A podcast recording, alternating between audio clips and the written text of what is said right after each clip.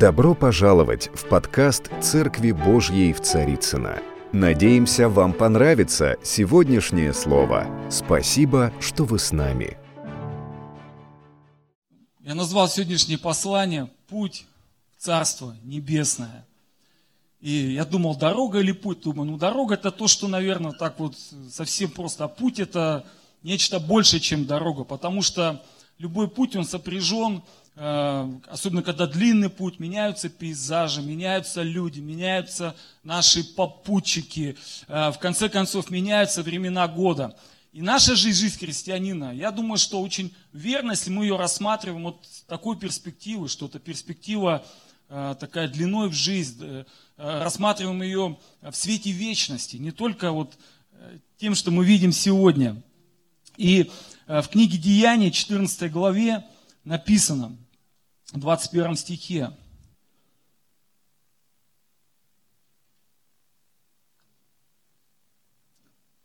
Проповеду всему городу, и приобретя довольно учеников, они обратно проходили Листру, Иконию и Антиохию, утверждая души учеников, увещевая пребывать в вере и поучая, что многими скорбями надлежит нам войти в Царствие Божие. Скажите вместе со мной, многими скорбями надлежит нам войти в Царствие Божие. Рукоположив же им пресвитеров в каждой церкви, они помолились постом и предали их Господу, в которого уверовали. И я как раз сегодня хочу говорить о скорбях. Сегодня вот, заходя в церковь и видя людей, даже, про одного брата мне скажут, смотри, он всегда улыбается, он всегда счастлив. Но я даже думаю, я уверен, что мы все равно проходим скорби. И даже если сегодня вы счастливы, вы веселы, радостны, это здорово, но наша жизнь без скорби, она не бывает. И подтверждение этому, вот это вот небольшой отрывок из Священного Писания, где сказано, это сопровождение апостола Павла, что они ходили, они ходили, проповедовали, они молились, они постились, но также часть их жизни это были скорби, это были некие трудности, которые, ну, без них не бывает жизнь христианина. И сказано здесь, что даже многими скорбями надлежит войти в Царствие Божье. И я думаю, что есть место в нашей жизни обязательно для молитв, для постов, для радости, для поклонения, для Слова Божьего. И много еще разных вещей, но скорбь – это тоже часть нашей жизни. Скажите аминь. Конечно, классно бы было, да, чтобы их вообще в нашей жизни не было, но так говорит Священное Писание, что многими скорбями надлежит путь в Царствие Небесное. И э, в книге Откровения, во второй главе, девятом стихе, э, Иисус, э, явившись Иоанну Богослову на острове Патмос, Он открылся ему, и вы знаете, что он дает э, такое и повеление, и назидание, и обличение, наставление. Он дает, я бы даже больше сказал, это послание семи церквям.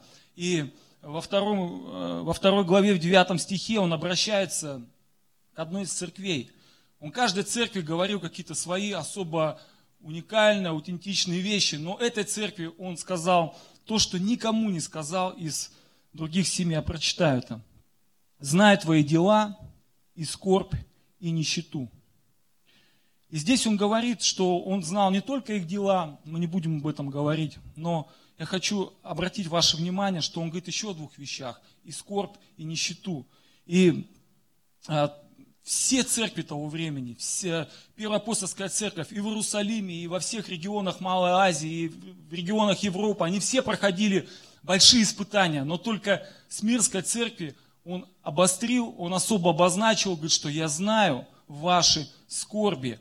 И у нас тоже вчера общение было, и я говорю, ну а что для нас скорбь? И, ну, и разные такие варианты, да, вот тоже, вот, я как говорю скорбь, вот что для вас скорбь? Я когда сам сказал, я увидел скорбь, это такую картину представил, ну какая-то вот женщина в черной одежде, в каком-то платке, и вот она, ну в скорби, да, в таком в траурном одеянии. И у нас разные образы могут быть. Я думаю, скорбь всегда связана с какой-то с утратой, с потерей. В древности словом скорбь обозначали, была такая казнь, когда брали приговоренного человека к казни, клали его на твердую поверхность, либо на камень, либо просто на что-то твердое. И спиной, грудью кверх. И брали огромный большой камень, валун. И на веревках потихоньку ему опускали на грудь. И это было медленно, это могло растягиваться часами, до тех пор, пока этот валун не проламывал грудную клетку, человек умирал. И когда Писание говорит нам о слове скорбь, в понимании древних людей, вот что было скорбь. То есть скорбь, я еще несколько просто прилагательных вам прочитаю, что это означало.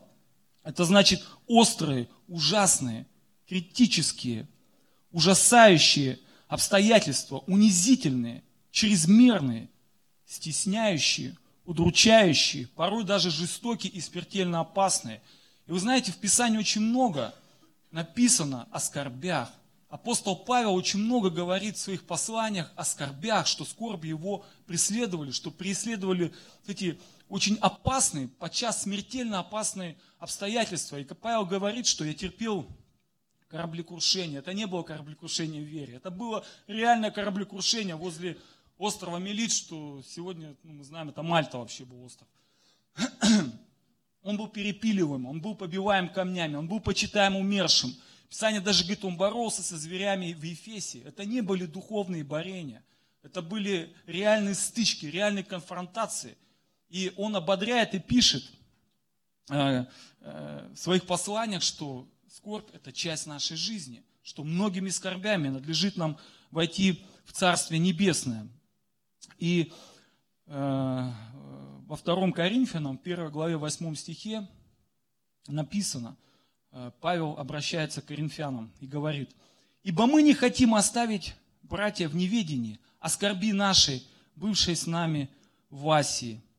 По-другому он говорит, что мы не хотим оставить вас в неведении, но нас постоянно преследуют чрезмерные опасные обстоятельства. Так что мы даже не знаем, останемся мы в живых или не останемся. О таких вещах он пишет, о таких испытаниях, которые встречали первые христиане в своей жизни. И Павел, ну и на протяжении всей своей жизни он употреблял, он писал Коринфянам, он писал фессалоникийцам, что везде их поджидают смертельные опасности, везде их стерегли либо язычники, которых ненавидели, жутко ненавидели, иудеи их тоже ненавидели, он предупреждает в Священном Писании, говорит, что даже иудеи делали подлоги, восставали и строили разные козни. И интересно, что, ну почему именно, ну, именно Смирнской церкви-то вот Иисус обращается. Это же сам Иисус сказал: я знаю твои дела, я знаю скорбь и нищету. И, ну, наверное, точный ответ сложно сказать. Ну, наверное, может быть, у них была какая-то особая скорбь, особо сложное положение. Я хочу еще маленький момент сказать, что в, горе, в древнем городе Смирне, это был портовый город, и вы знаете, что в то время, в древности было очень много культов. Вот, там в Эфесе был культ Артемиды Эфесской, да, апостол Павел нам описывает это в книге Деяний, что это за культ был там, в Афинах, и, там, еще были, Афродита был. Здесь был, ее называли матерь всех богов, ее звали Кибела, культ Кибелы. И это было, считается, что один из самых мерзких языческих культов, один из самых отвратительных, потому что, э, ну, по легенде, она себе, там непонятно, там вроде мужчина был, стал женщиной, что сам себе оскопил от любви, и там такая мерзость. И этот культ проповедовал то, что жрецы, которые служили этому культу, они занимались членовредительством, они занимались э, э, самооскоплением. И когда э, происходили эти э, праздники, были посвящения, то они обливались бычьей кровью, это была т- такая мерзость, такая грязь. И это культ, к которому приезжали, ну, не только жители поклонялись, а с, с, с многих стран Древнего Востока люди приезжали, чтобы поклониться в этом. И, конечно, смирские христиане, они были под, дальше, под большим давлением, под огромным давлением, потому что их не принимали. Потому что все было завязано на поклонении культа Кибели, так же, как в Эфесе было все завязано на храме Артемиды Эфесской. Помните прекрасно эту, наверное, историю, мы не будем к ней обращаться сегодня. Вот смотрите, первая вещь, он говорит: я знаю твою скорбь. И я уверен, что если, может быть, ну... Может быть, вы сегодня скорбите в чем-то, да? Я думаю, что Иисус знает и вашу скорбь, сто процентов. Второе, говорит, и нищету. И кроме преследований и гонений, Иисус говорит: я еще знаю твою нищету. Я знаю, что ты беден. И Почему он их особо отмечает? Возможно, у них были такие финансовые трудности, какие не были у других верующих. Другие люди с этим не сталкивались. И в древности ну, бедного, бедного человека называли пения. Да? Я думаю, что пеня от этого и возникло.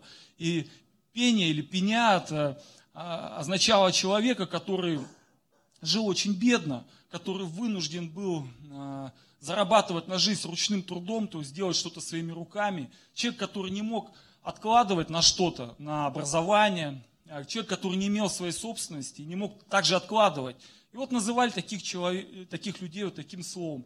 Но если бы мы знали греческий, читали бы на языке оригинал, то там стоит другое слово, которое даже не вот нищету не этим словом подчеркивает, а стоит другое слово, которое означает как крайняя нищета, полное обнищание. Уровень бедности, когда буквально люди скитаются и просят ну, в поисках пищи и одежды. То есть, ну, я думал, с кем сравнить. Сказать, что бомжи, ну, ну нет.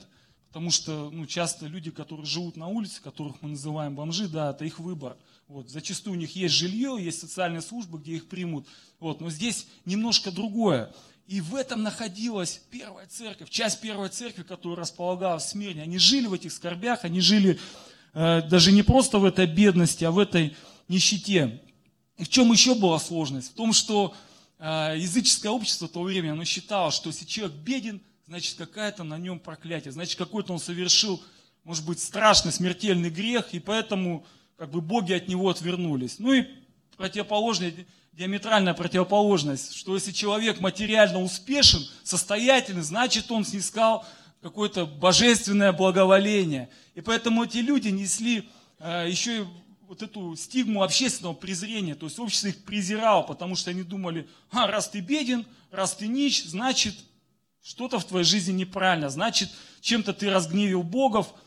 И первые христиане жили в такой ситуации, жили в таком давлении. Но как здорово, что когда Иисус пришел и открылся Иоанну Богослову, он ходил посреди этих семи золотых светильников, которые символизировали церковь, он обратил внимание и сказал, я знаю твои дела, я знаю, в чем ты находишься сегодня, я знаю твои скорби, я знаю твою нищету, я знаю твои проблемы, я все об этом знаю. Ты не думай, что я как-то там приснул или один глаз закрылся, вот этих вижу, а тебя не вижу.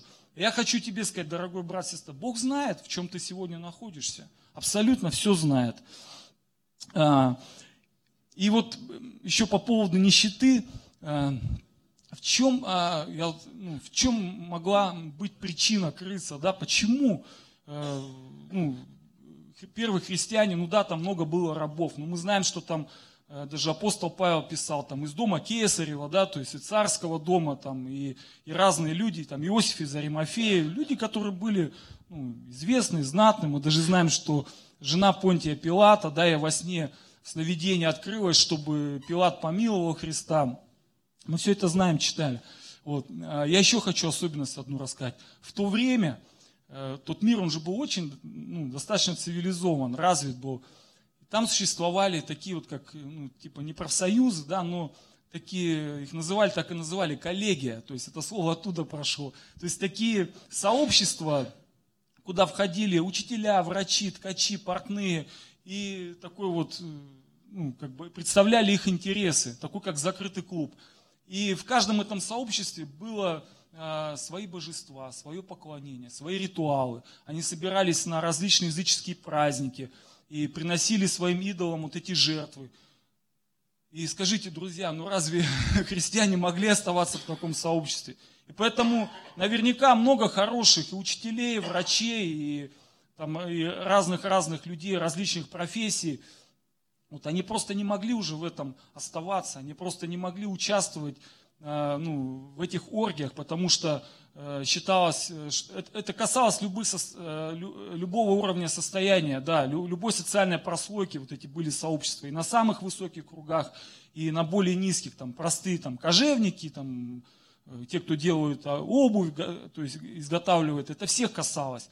Разница была в том, что на более высоких уровнях там были божества из разряда табу, то есть там были закрыты вот эти формы поклонения.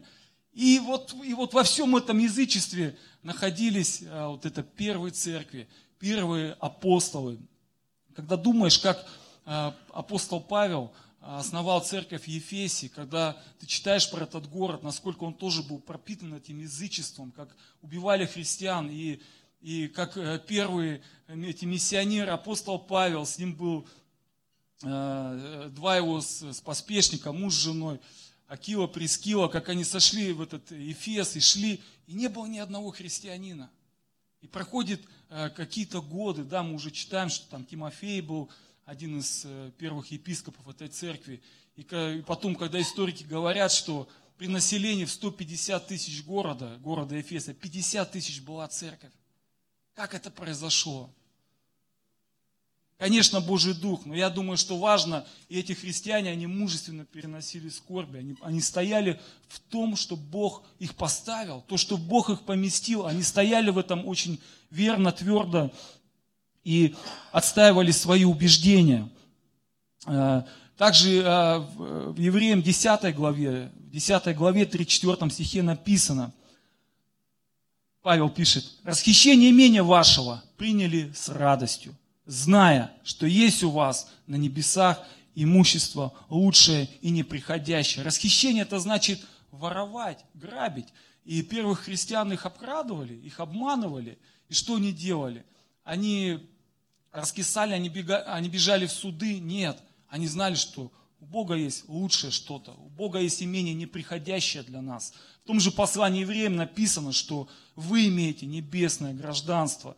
Я знаю, что в Москве, ну, ну, я сам вот не москвич, да, я не буду спрашивать, кто здесь не москвичи, я думаю, ну, лес рук поднимется. Да, и может быть у кого-то из вас там нет там, московской, у меня вот нет московской прописки, но, э, но есть, слава Богу, не так давно подмосковная, да, вот, но не в этом суть, и я всегда знал, что ну, у меня есть небесное гражданство, это самое важное. Может быть, кто-то хочет быть там, гражданином США там, или вид на жительство в Израиле получить, и у вас этого нет. И... Не огорчайтесь, у вас есть небесная прописка, небесное гражданство. Поэтому скажи своему ближнему, ну, просто небесный гражданин, гражданин небесного царства.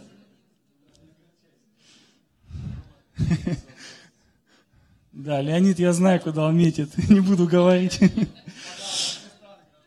Итак, друзья, мы, мы посмотрели и, э, точнее, мы просто напомнили, да, то, что э, озвучили, то, что когда-то Иисус сказал э, первым христианам Смирнской церкви, я знаю твои дела, твою скорбь, твою нищету. Эти все факторы присутствовали э, в, в первой церкви. Но дальше он говорит, но впрочем, ты богат. Впрочем, ты богат. И э, то слово, которое стоит там «богат», оно такое сложное, не буду его зачитывать, это переводится как «невероятно богатый человек», «чрезвычайно богатый представитель правящего класса общества». Ну, как такой контраст, только что не бедный, нищий, тут же представитель правящего класса общества. Я как-то вам рассказывал вот, вот это слово «экклезия», да, которое мы, мы все знаем, что это церковь, но там, там история гораздо интереснее. Это были такие формы, ну, что-то типа самоуправления. И первый раз это слово в древних Афинах было услышано, когда э, из общества выбирались достойные люди, граждане города, и они управляли всем. И когда э, Павел называет, да, обращается, что «экклезия» — это не просто собрание верующих людей, он смотрел по-другому, по-другому, что вы, мое управление здесь на земле, вот эта самодержавная власть, как церковь, он передал эту власть и силу церкви. И, и здесь мы читаем, что это, правда, такой контраст, как это, только что не нищий, и тут же Бог говорит, ну, впрочем, ты богат, и не просто богат, так, ну, такой среднячок, да, а ты вообще правящий класс общества, особенно, чрезвычайно богатый человек. Почему так? Потому что, друзья, не все мерится деньгами. Не все можно деньгами измерить. И слава Богу, что у нас в церкви есть ценности. У нас в жизни есть эти ценности, когда не все можно измерить каким-то рублем или другой валютой. И э, богатство, которым обладала эта церковь, она не могла мериться деньгами, динарами. Это было духовное богатство. Ефесянам во второй главе, в четвёртом стихе написано: Бог богатый милостью. Скажите, Бог богатый милостью.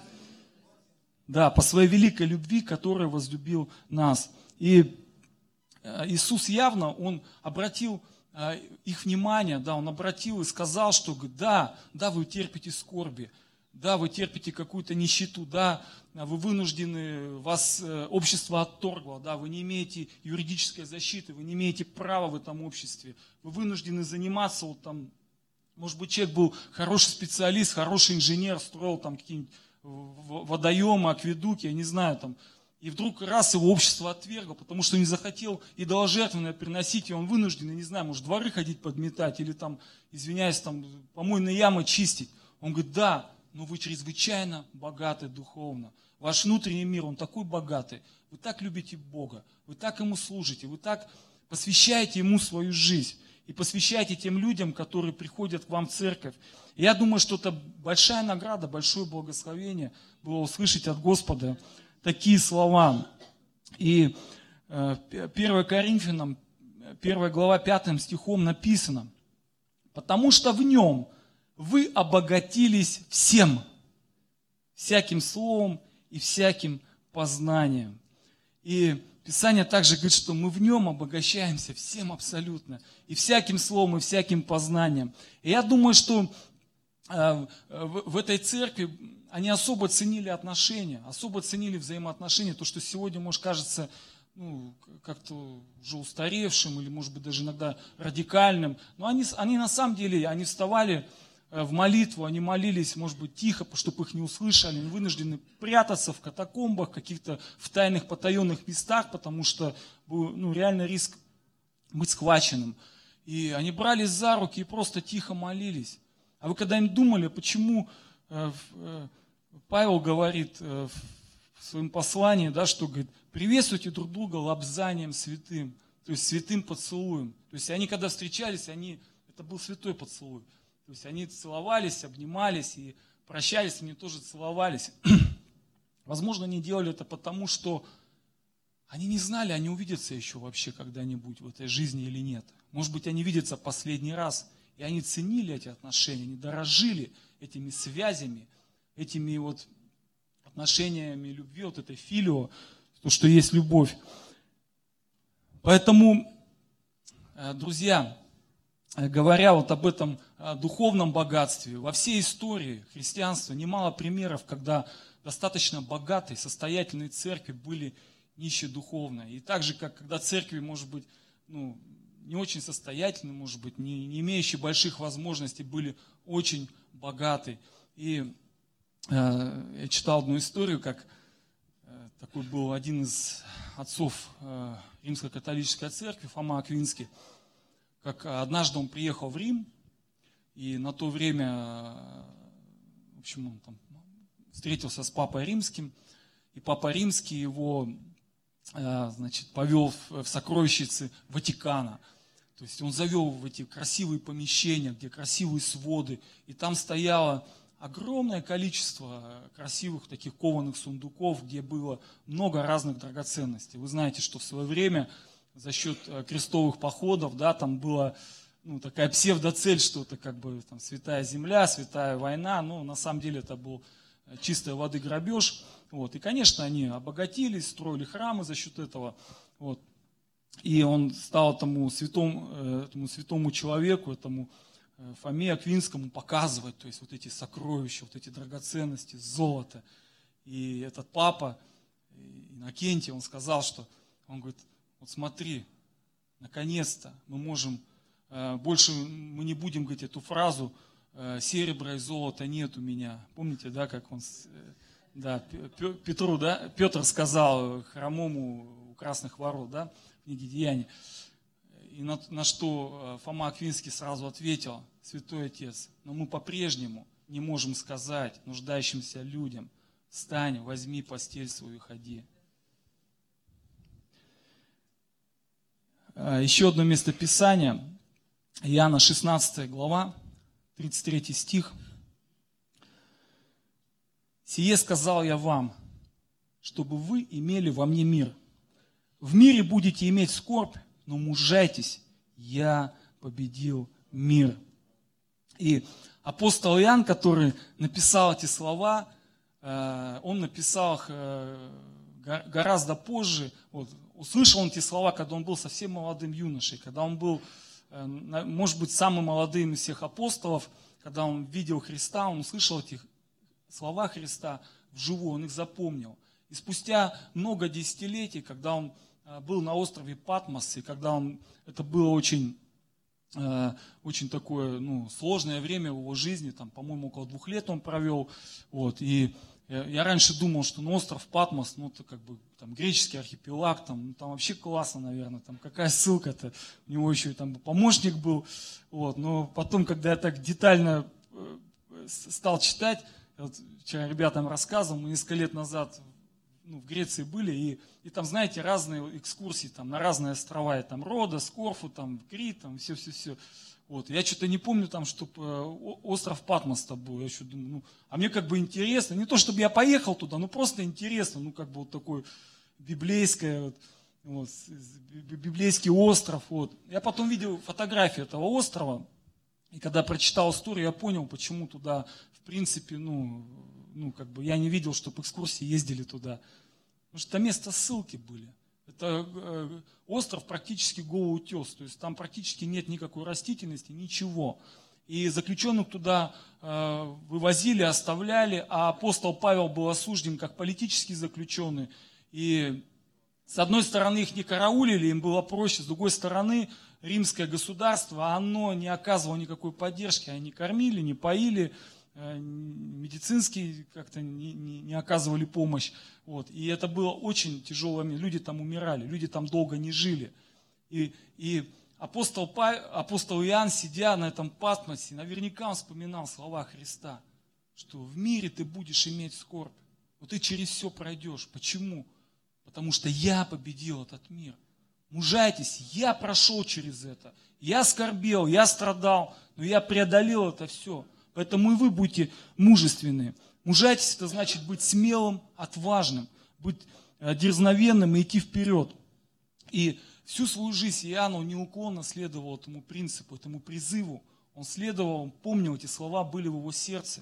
И поэтому он, конечно же, их не мог не поместить в Евангелие, чтобы мы с вами сегодня, спустя две тысячи лет, но мы тоже христиане, мы тоже имеем вот эту преемственность первой церкви, потому что мы часть этой церкви. Этот корень есть в нашей жизни, его помазание есть в нашей жизни. Это помазание сегодня в церкви вместе с нами. Поэтому Иисус буквально сказал, что вы периодически будете оказываться в разных сложных ситуациях, в бедственных положениях. Но ободритесь, не падайте духом, будьте смелыми и отважными. И когда весь мир, когда Римская империя, и впоследствии, и в наше время мы знаем, что э, там, наш режим, да, когда пытался, режимы разных империй, они пытались уничтожить христиан. По всему миру эти слова неслись. Мужайтесь, мужайтесь, братья и сестры, мужайтесь, церковь, я победил этот мир, я даю вам эту победу. Вам даже не нужно делать, вам нужно принять просто это в свою жизнь. Я уже все сделал для вас, абсолютно. И последнее место Писания. Оказывается, не только в Новом Завете-то о скорбях написано, но и за много лет до рождения Иисуса Христа, до возникновения Нового Завета, до появления таких апостолов, как Павел, Иоанн и, и других мужей Божьих, еще Давид писал в тридцать третьем псалме, в двадцатом стихе он говорил: «Много скорбей у праведного, и от всех избавит его Господь». Аминь. Аминь. Поэтому... Дорогая церковь, давайте помолимся.